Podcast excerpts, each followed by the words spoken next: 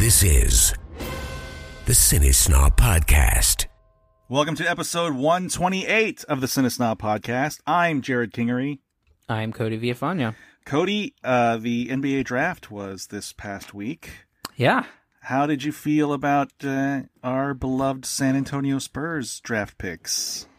Well, I mean, it was a it was a bit of a so I I don't really watch much college basketball, but uh, me, me either. I'm totally clueless about it. Yeah, but I'll I'll like before the draft I'll read rankings and um and I'll read like uh, uh like uh mock drafts and stuff to see what obscure foreign player the Spurs are probably going to go for. and um you know, it, they they were true to form uh in uh in taking some giant Croatian guy with their with the 19th pick. It was it was their highest pick in a while, and they had two first rounders from the Kawhi Leonard trade, uh, which we will never discuss again. I hope. Um, just for, we you and I have had private conversations about this just being the worst case scenario and and all of it. Um, Yeah, mostly referencing the uh, Anthony Davis trade that basically got all the parts that we that the Spurs wanted from the Lakers for Kawhi, and Mm-hmm. instead it's going to the, the Pelicans anyway. With Yeah. you know, who also have Zion Williams. Yeah, so it's so with the yeah with with the Spurs, it was like they there were a lot of like probably some NBA ready talent guys available that fell a little bit. And I was when they were about to draft, I'm like, man, they've got a couple options of some guys who are really highly rated and ranked, and then they go off the board and take that Croatian guy. Which again, I don't I don't think it's necessarily a bad pick, but they had another pick ten picks later where that guy probably still would have been available and I feel like they they reached on that, and then they got a I think they got a good talent with their second uh, first round pick, but again they could have probably had a guy who could slot in immediately versus this guy who they say is not going to be a draft and stash, but you know I, it's he's not going to make immediate impact. I don't. He's going to be up here, you know, two miles away at the Austin Spurs, yeah. uh, spending, you know, maybe gets activated when there's a injury spot. I, I'm cu- it's it does seem um, like maybe now's not the time for that. Uh, I don't know. I don't know It's- what the, the goal of this this team is anymore. I've st- I agree with you in that sense because the idea between getting DeMar DeRozan for Kawhi was that they wanted to keep the window open. Yeah. And they, they're somewhere in between this weird limbo of keeping the window open and preparing for the future. And I don't know what side of it they're trying to fall on because their draft makes it seem like they're trying to prepare for the future, but the window like the window is closing rapidly because Lamarcus Aldridge is like what 34 now and Yeah, I mean, uh, DeRozan's good, but he's no Kawhi, and you know, Kawhi is all is has been redeemed in the eyes of everyone in the NBA other than Spurs fans. And, Yeah. uh, I don't know. It, it just feels like another onset of the '90s to me, where there was this sort of mediocrity that reigned. Not that not that these are bad players or it's a bad team, but just like you're going to expect a first round and out uh, playoff run, if that. Well, the problem I- had was if they truly want to keep the window open, then you trade those draft picks for an established player, like an established wing veteran player, and you build from there because the Spurs have like incredible depth in their guards, but then they've got nothing beyond that. It seems in terms of depth, like you know, I, I and like again, you're signing Rudy Gay to one and two year deals, a guy who again is in his 30s who like again you're just you're just keeping that window open just a little bit but not like surrounding DeMar and LaMarcus and it, like with, with like good veteran wing players which is why the Spurs struggled last year because they shot almost no three pointers after being a predominantly three point shooting team changed their identity and when they got cold from mid range that was it they had no secondary scoring that was they were done for I, I just we've talked about this several times, probably on this show too. I'm just just um, tired of of the NBA right now. Just the, the way these stars are moving around and building these super teams and whatever the hell's going to happen in LA is really really shitty as a as a fan of Yeah. someone else in the Western Conference. But you know, whatever. I mean, maybe I'm maybe I'm aged out of my NBA loving days. Maybe maybe this is the the new. I, I guess the new thing not new thing, but maybe the current thing is to be like following stars as opposed to teams, which I don't ever think I'll understand. You know, I could never Yeah, like being be like, like, being a LeBron fan. yeah, I'm a LeBron fan. I'm a Kawhi fan. Like I'm a te- I'm fan of a team because I have been for years. I mean, they just happen to have some of the best players in the game at the time, but you know, I can't imagine being like a you know an Anthony Davis fan and being like, okay, now I'm going to root for the Lakers. But You know what's weird is that Tony Tony Parker because Tony Parker retired. Um, oh yeah, we didn't mention that. yeah, he retired, which was the official like big three end of an era type move. Like it was like with Kawhi gone and then the big three all being retired. That's like the end of the era. And he had a quote that I think is actually kind of um like relevant to how maybe Spurs fans or maybe you and I feel, which is that the reason that he doesn't want to come back, even though he feels like he can, was because every year for 18 years or 17 years, he went into a season thinking that they had a shot at the championship. And with Charlotte, uh, he realized that he didn't feel that anymore. He knew that they weren't going to win a championship. He knew that it was a development year. He knew, and like, I think that Spurs fans are kind of coming to that conclusion themselves for the first time in almost two decades that like this team is not going to compete for a title. And it's sort of like coming to terms with being okay with having a good season where you watch your team develop and grow and then you bounce after the first round. And it's a new feeling for Spurs fans who, for again, almost 20 years, felt like they were in it. Yeah, I, I totally can see that. I, I think that's probably, you know, the spoils of victory is that, you know, you can't really bitch and moan after five titles in whatever it was, 15 years. Uh, but it is, uh, as a fan, it's frustrating to watch the, the kind of, I mean, at least there's not like a, you know, a, a precipitous drop like something like the Mavericks or the, the Suns over the last 10 years or so have done. But, I just I I just think we're in a rude awakening because you know you look into Robinson, you look into Duncan, you look into Kawhi. You know, it could be a while before we have like that that talent that comes through. Yeah. and it's scary. Yeah, it's not it's not fun being a, a fan, especially when the guy who you know again was the, the the biggest quitter on your team last year is now the toast of the league, uh, hoisting a championship trophy and a Finals MVP trophy. yeah, and like- and like proving that the guy's not a system player, like he's a legit superstar. Yeah, yeah. I mean, it, you, not that you know, not that we didn't know it, but Right. Yeah, it's like We knew it, but every, Yeah. a lot of people didn't know that. Yeah, like oh yeah, no, this guy is really fucking good, and he just didn't want to play here anymore. So. Yeah, it it hurts. Uh, okay, I think this, we've talked enough about basketball. What do you say we go ahead and move on to reviews? Let's do it. Here are this week's reviews. This week we've got Toy Story 4. Hi, toys.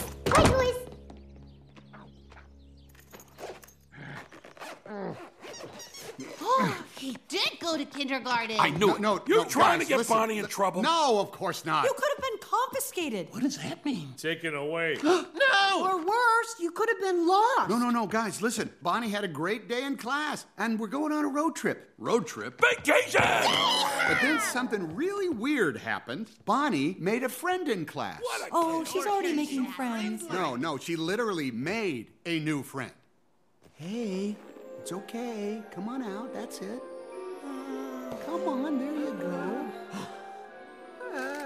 Come on, let's get you out of there. Uh. You got this. Uh. Good, good.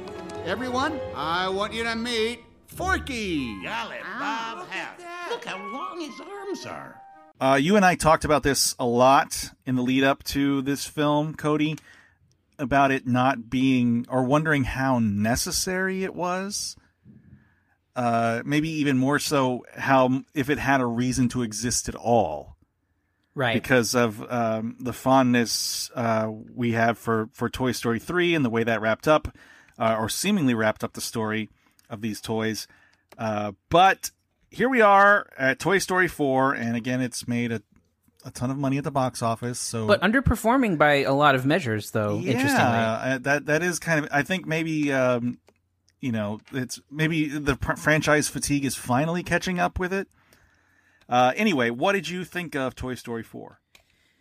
Well, you know, I I, I watched all of the Toy Story movies this week, uh, and and leading up to it. Uh, I know that we had talked about that. I don't. Did, you get around to I, rewatching I any did of not. them? I did not have a chance. No, I um, I have the, the gist of all of them in my head, but I would, I would, I need to rewatch them soon.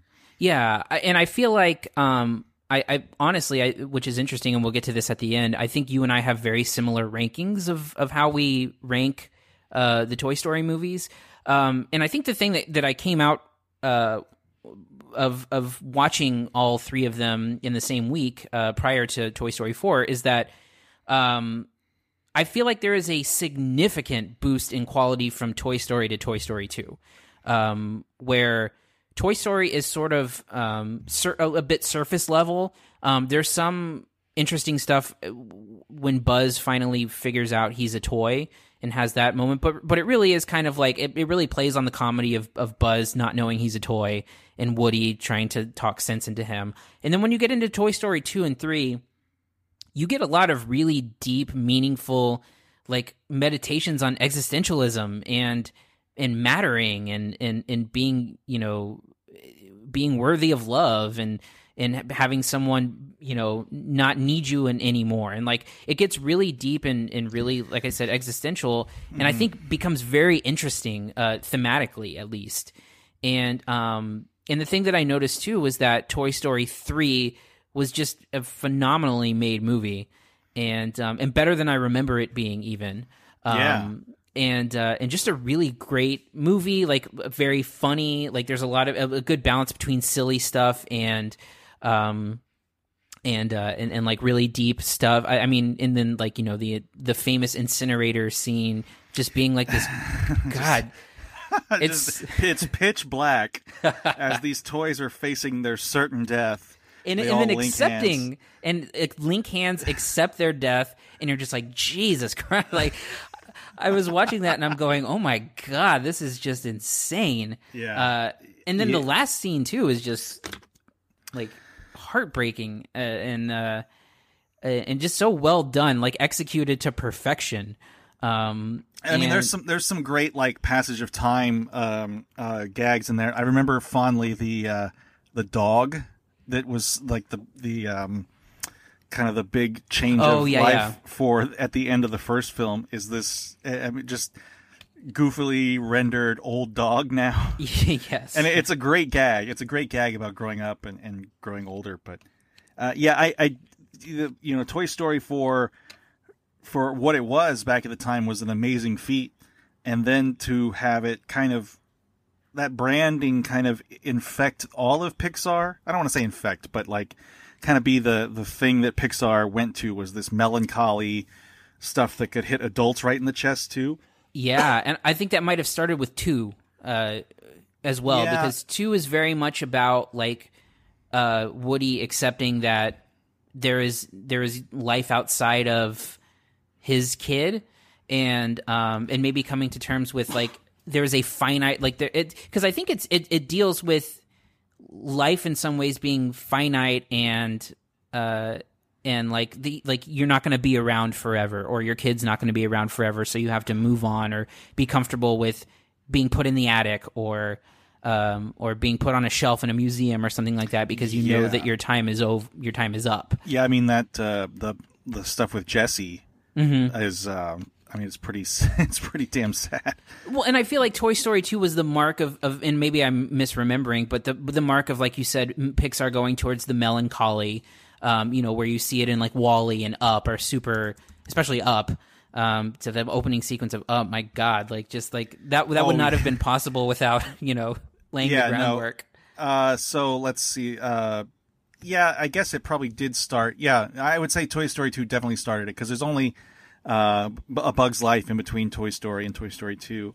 Okay. And then it then uh, the next two films are Monsters Inc. and Finding Nemo, which lay on the melancholy pretty pretty thick, or the maybe the like the the parental relationships pretty thick. Yeah, yeah, definitely. So, you know, look, I, I'm not going to lie to you. Um, the, the the the criticism that I think is valid on Toy Story, and one that I have, and I'm kind of, I guess, somewhat okay with. You have to be okay with it. Is that it's the same movie four times, basically. Yeah, More or less, it's the same movie. They're all rescue movies. They're all uh, you know, about not leaving behind lost toys.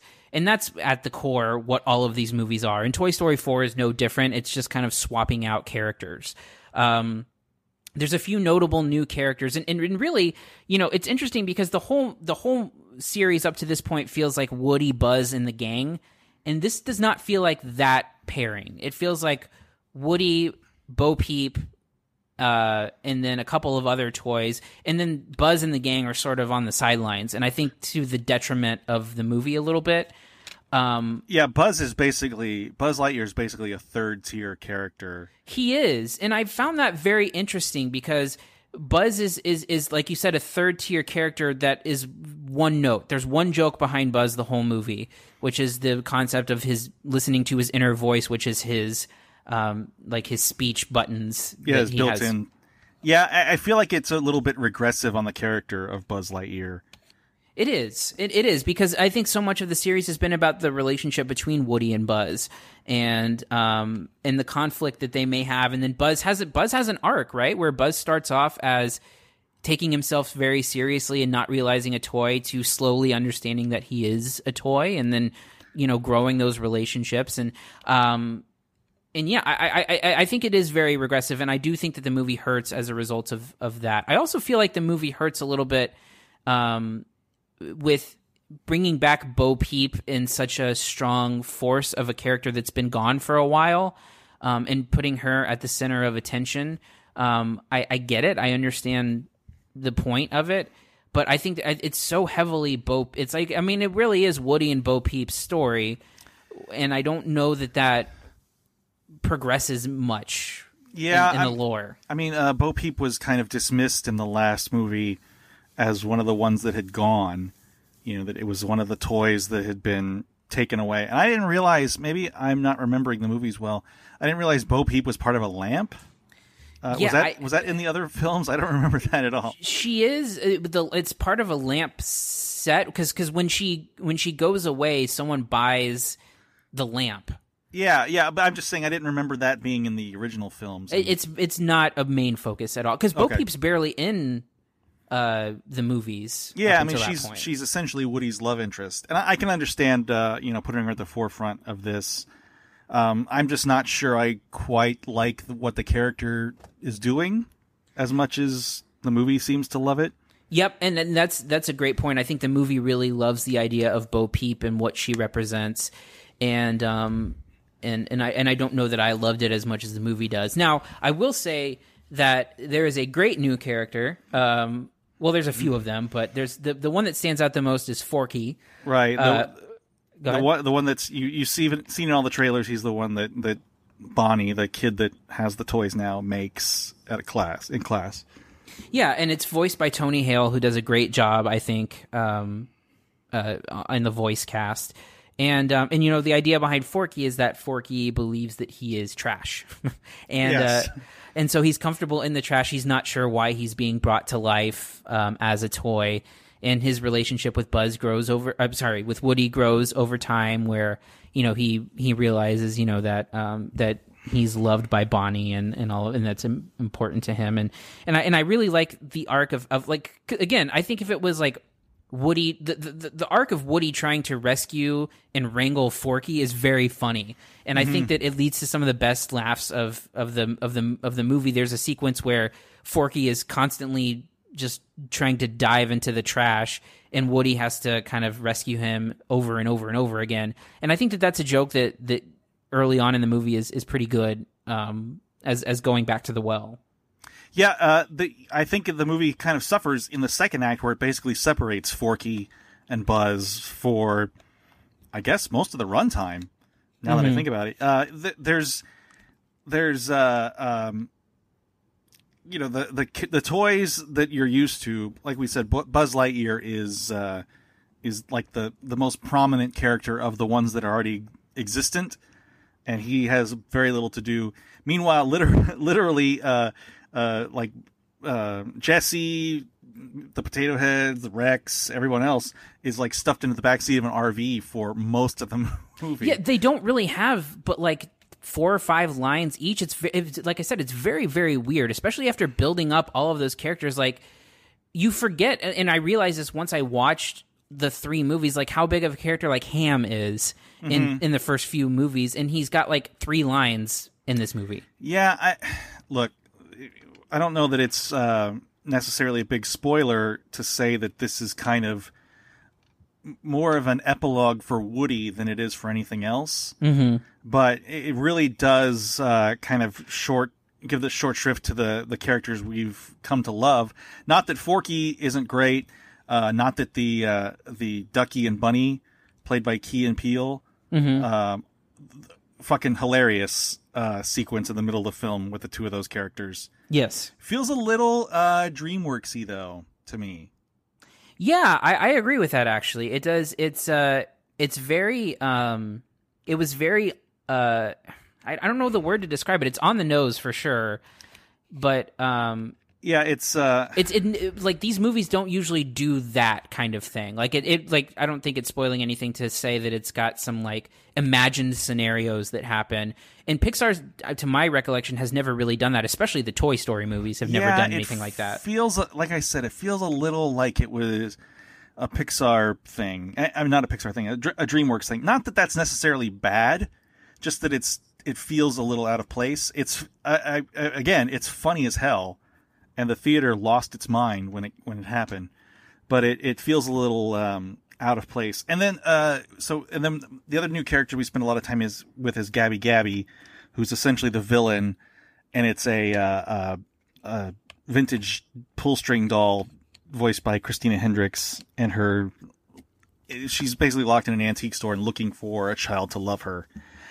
And uh, I don't know, I, I just feel like it's.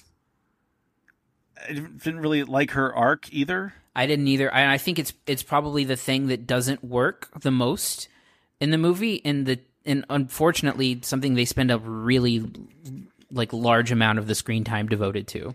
Yeah, I, I don't, I don't want to, I don't want to spoil it because it's like, um, you know, it kind of explains the plot, but uh, you know, by the time it's all wrapped up, you're like, oh, it was everything was fine all along. Yeah, I don't yeah. know. I, I don't know. I, I look. I mean, I, feel like we're saying a lot of negative stuff about the movie, and I think that's maybe a testament to how good the others are. That we're like, like this is the first one where I see legitimate cracks, um, in the formula a little bit, um, because it's almost like they did break away from like Woody, Buzz, and the gang a little bit, but I think the the characters that they chose to focus on and the stories that they in the arcs they chose to focus on aren't really satisfying, and I and I think that it is at the detriment of some characters that you know it's been 25 years I, I know. since yeah. you know of Toy Story where we all know these characters and like you know you you have things like the the insecurities of Rex um, that are you know a well trodden joke that works every time or uh, you know the relationship of Hamm uh, as as kind of like the sarcastic um, commentary type thing, or or even like Jesse, who became a great character, who was a great, I mean, the breakout character of Toy Story two, and having a big uh, like like to see even Jesse be put on the back burner is just very weird to me. Look, it feel it feels like, uh, like I mentioned that the that there's not a real story to tell with the arc of all of these toys, but they they wanted a nice wrap up for Woody for whatever reason, and I I, I don't necessarily buy into this being you know uh, the way that toy would have ended his you know his journey as a as a child's plaything, but it, it you know I I don't I just feel like it's I don't feel like it's uh doesn't have a reason to exist, but I feel like it's totally skippable if you wanted to. You know, when it comes to this whole story, like it ended with three, this is just icing on the cake. You know, this is like a, yeah. a sequel. This is really a sequel that no one really asked for, and I don't think it's bad by any stretch. But there, like you said, the cracks are showing, and it doesn't really justify itself beyond a way to spend two hours with something you liked before. I yeah, I agree. Um, and and I wish and I wish that it I wish that it did a little bit more. And again, I I enjoyed myself. I enjoyed watching it, but it it, it almost I think you describing it as an epilogue is a great version. Like it, it like maybe it felt like a little like a like a made for TV quality um and not necessarily part of that, or like a spin-off or like a reunion show, or it's like something. Or like a uh, what did they call those backdoor pilots? Yeah, yeah, yeah. That's a great. That's yeah. So like, it feels like a backdoor pilot to like the next chapter of Woody, where you get to see Woody move on to the next uh to the next chapter with Bo Peep and and like his story involving those and introducing new characters, and then you have those characters that you've known for twenty five years. Who just pop in every so often or every once in a while. As a special guest star to, Yeah. to a, a round of studio audience applause. That's what it is. Buzz Lightyear is a very special guest uh, in this in Toy Story 4. It's and it just kind of look. I mean, again, it sucks to see Buzz reduced to that. Um, Do you think? Do you think? Um, now this is a conspiracy theory I've seen. Do you think it's because of Tim Allen's uh, outspoken political points you, of view? You know what's funny about that is that I had an interaction on Twitter with Matt Zoller Seitz um, Uh-huh. about that very thing. He had he had posted a, a tweet about um, he's he was like, let me know if I'm imagining things or if the movie is perhaps a bit too obviously smitten with Bo Peep. And and I and I replied and I said I agree and feel like the movie suffers just a bit from making Buzz a peripheral one joke character. And then he replied with, you know, I wonder if that's some kind of extra dramatic reaction to Tim Allen's, as he said, asshat behavior off screen. um, and I, I mean, maybe I, I don't, I don't know, I don't think so. Um, Yeah. but uh, uh, there there has to be some explanation for why Buzz was, and it's noticeable. Like it's not something where. Um, like you're you're sitting there. I was I sat there in the movie, uh, watching it, wonder like thinking in my head like where is Buzz? Like where like why is why is Buzz getting one joke, and and not a particularly great joke, um, to run through this whole movie. Um, Yeah. it's Yeah, the fir- I- like I said, it's the first sign of cracks that you see in the story in the in the franchise. Again, I think that it it's it's good. I enjoyed it. Um, it's not it's it, but it's very like, um, it, it's not it's certainly not the best of the series. That's for Did, sure. did you ever see any of those Toy Story shorts that came out after Toy Story three? I did, and and I really liked. Um, I I think the it, there was uh there were th- two that were really good. There was the Toy Story that Time Forgot that I think was really good, and then Toy Story of Terror was pretty good too. That is that the one with the like the kids meal toy? Yes, I believe it is. I loved that one. That one was wonderful. Um, and I, feel like that's, you know, where the, the story should have continued and things like that. Cause I, I don't know that there was necessarily a big need to, to give a finale to, to Woody. Uh, cause, you know, it just, it just kind of begs the question. And I think the movie kind of acknowledges it a little bit. Like, like they were, they were like acting as if Bonnie was going to be the savior for all of these toys. And it seems weird that like these kids just keep having new toys show up, yeah, like without the parents bringing them home. And, and it also is another one that was like as the toys were as blatantly alive in front of people as they've ever been. I think it's it's one of the first times that they've like walked about in the middle of people being around, like at the carnival scenes. Yeah, I, I think so too. And I I was talking with Kiko about this too, rewatching them. It's kind of weird that um uh because so uh Kiko was t- saying that he didn't like the, the there's a gag where one of the toys uh serves as a GPS uh and it's it's one of the rare so like I I don't know if you remember this but in Toy Story 1 the first one the way that they get out of that whole thing is that the toys come to life and they speak. And um and like Woody starts saying specific things to Sid and then like actually talks to him. Oh yes, I remember that now. and then that's never ever like and then they go out of their way to show them going limp and back into toy mode when adults or humans come around. And i always thought that that was a i, I noticed that more as being like oh this is a weird thing that like it's it's in the canon that they can do this but then they go out of their way to not do that. And then this brings back the idea that the humans can hear the toys if they speak or whatever Well, I thought that was always the thing. I thought that I didn't think it was like a, um, for lack of a better uh, comparison, the the Stewie thing on Family Guy. oh yeah How it used to be that like he he was just his thoughts were only, you know, known to the dog, but uh, I I, I don't know. I I it, I thought I always thought it was like they had to hide eh, because they were alive and they were really alive. I don't know. I, I it's it's complicated now that, that that they've muddied the waters a little bit, but uh, I, again, I, I I do feel like we're trashing it a lot, but I, I did enjoy the movie quite a bit. It's not.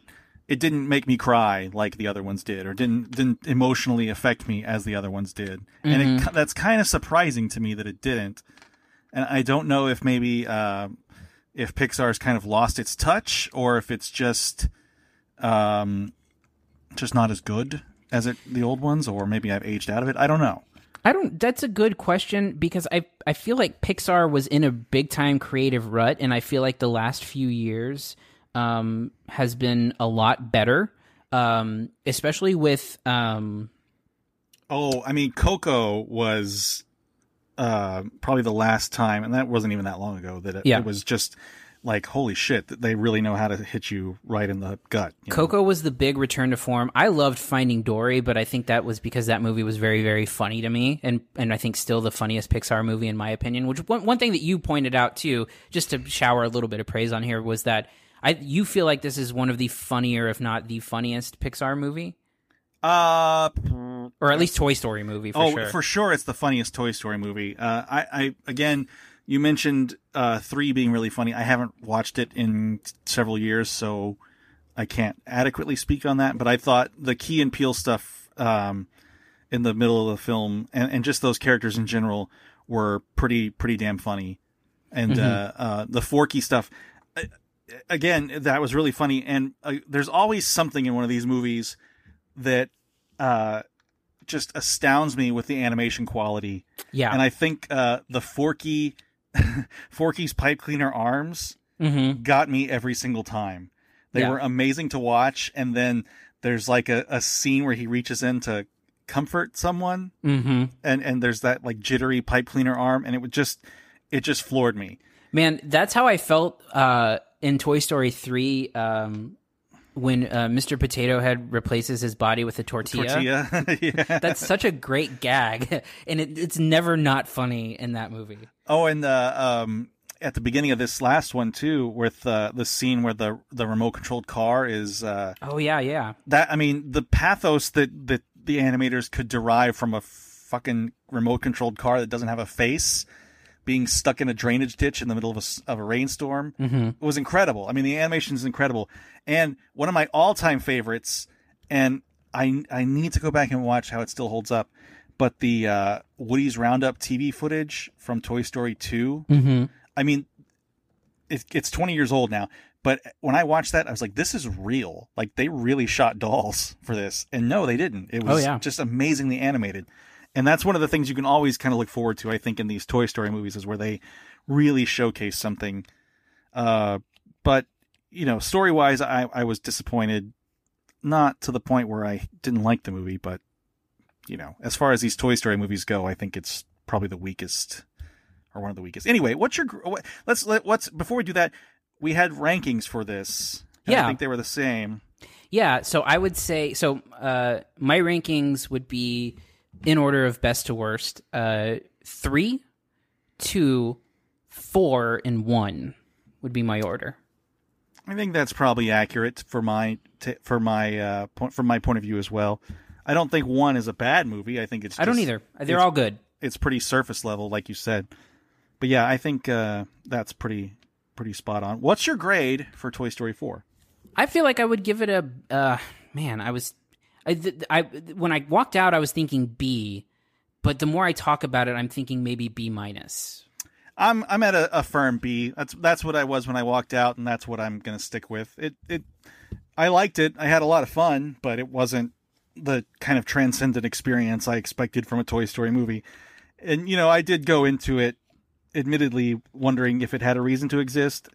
And I I mean, it's it was a fine way to spend two hours, you know, with with characters you loved, or at least one or two characters that you used to love. But like I think like we've been saying, I I I, I think that it it suffers greatly from t- from taking really good characters that are established and and like putting them on the shelf for most of the movie. yeah, And in particular, Buzz. I think they do Buzz a disservice in this movie, and I couldn't help but notice that. Well, yeah, I mean that was you know that's the whole point of Toy Story was he he was the one that that kicked off this whole thing. You Mm-hmm. know, Woody's kind of been the voice of reason the whole time, and evolved into this sort of leader caretaker role that you see in in this fourth film. But to to sideline Buzz so much for uh, the Bo Peep arc that I wasn't terribly a, a terribly big fan of. And look, I, I don't have anything against the character. I think Annie Potts is great. I think it's great that they brought Annie Potts back to do it because it's weird. It's weird to think about how like you look at the cast of Toy Story, the original Toy Story, and how rooted in the '90s it is. Like 1995, Tim Allen was sure as hell a lot more powerful than 2019 Tim Allen in the entertainment industry. And uh, you know, John Ratzenberger had just wrapped up Cheers and um, uh, other stuff like that. Like some of the people that voice, I mean, like the guy that vo- uh, uh, Jim Varney voiced Slinky Dog, and he's been dead for 20 years. Uh, Yeah, and I think it changed to the guy who was who's like part of the uh, the Adam Sandler yeah, gang. um, the old I can't remember the guy's name, but the old guy, yeah, Mhm. yeah. I mean, it's he barely does anything anymore. But well, and like they have a couple of like canned lines from Don Rickles too in this one. oh yeah, because Don Rickles died a couple years ago, and uh, um, uh, Robert Goulet had that was voiced that penguin in Toy Story two. Oh yeah, He's been dead a while. It- It's it's it's it's weird to think about how different it is now. In in that respect, it's, like The Simpsons, where people grow grew old and died voicing characters on that show. yeah, yeah, yeah, for sure. Yeah, so I, I don't know. I I feel like we won't see another one. I, I really I think we were going good with having with checking in on these characters every few years at a short for Pixar or a TV special like they did with Toy Story of Terror. And I kind of wish they would have kept doing that than maybe making this movie Um, because I felt like they were going in a really interesting direction. Like, hey, every every couple years, let's check, or even once a year, let's check in with Woody, Buzz, and the gang and see what's yeah, going like a, on. a little compact adventure, you know, to something that's funny. But yeah, I, I don't I don't think this was necessary. I I mean, it's it's fine. It's not a bad movie, but th- its reason to exist is still kind of suspect to me. yeah, I, I agree. All right, that's going to do it for this week. Next up, Spider Man Far From Home. That's actually in uh, uh, July 2nd release, but it's really the only big release coming out uh, uh, between now and then. So, Yeah, uh, which I, I, you know, again, early reviews, effusive praise, blah blah blah. We always see this. um, I hope that it's great. I loved Homecoming, um, yes. and I think I love Tom Holland in the role, um, and I feel like he's the best. Just based on what we've seen so far, he's the best uh, Peter Parker that we've seen. Um, so I'm looking forward to it, but I'm going in a little bit guarded.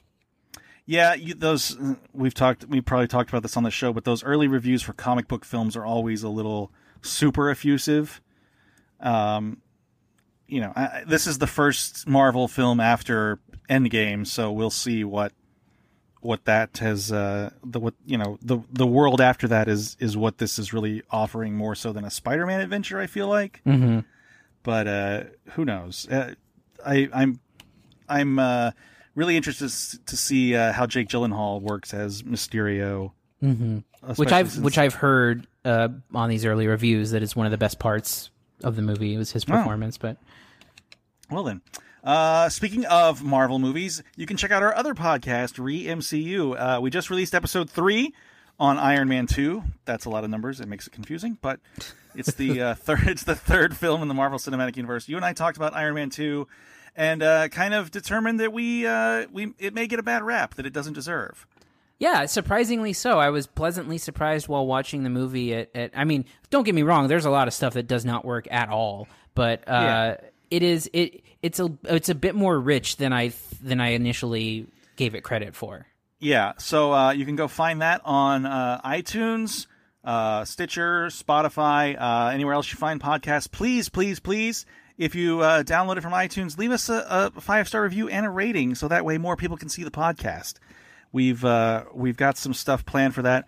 We're of course tackling Thor next. We're going in in the order of release for Marvel Cinematic Universe films, not any kind of timeline, um, because that would be weird and confusing. And uh, we have some other stuff in the pipeline uh, for when we run out of those movies that we've been thinking about. But again, that's called Re MCU. That's available wherever you get podcasts. Uh, anything else before we head out of here, Cody?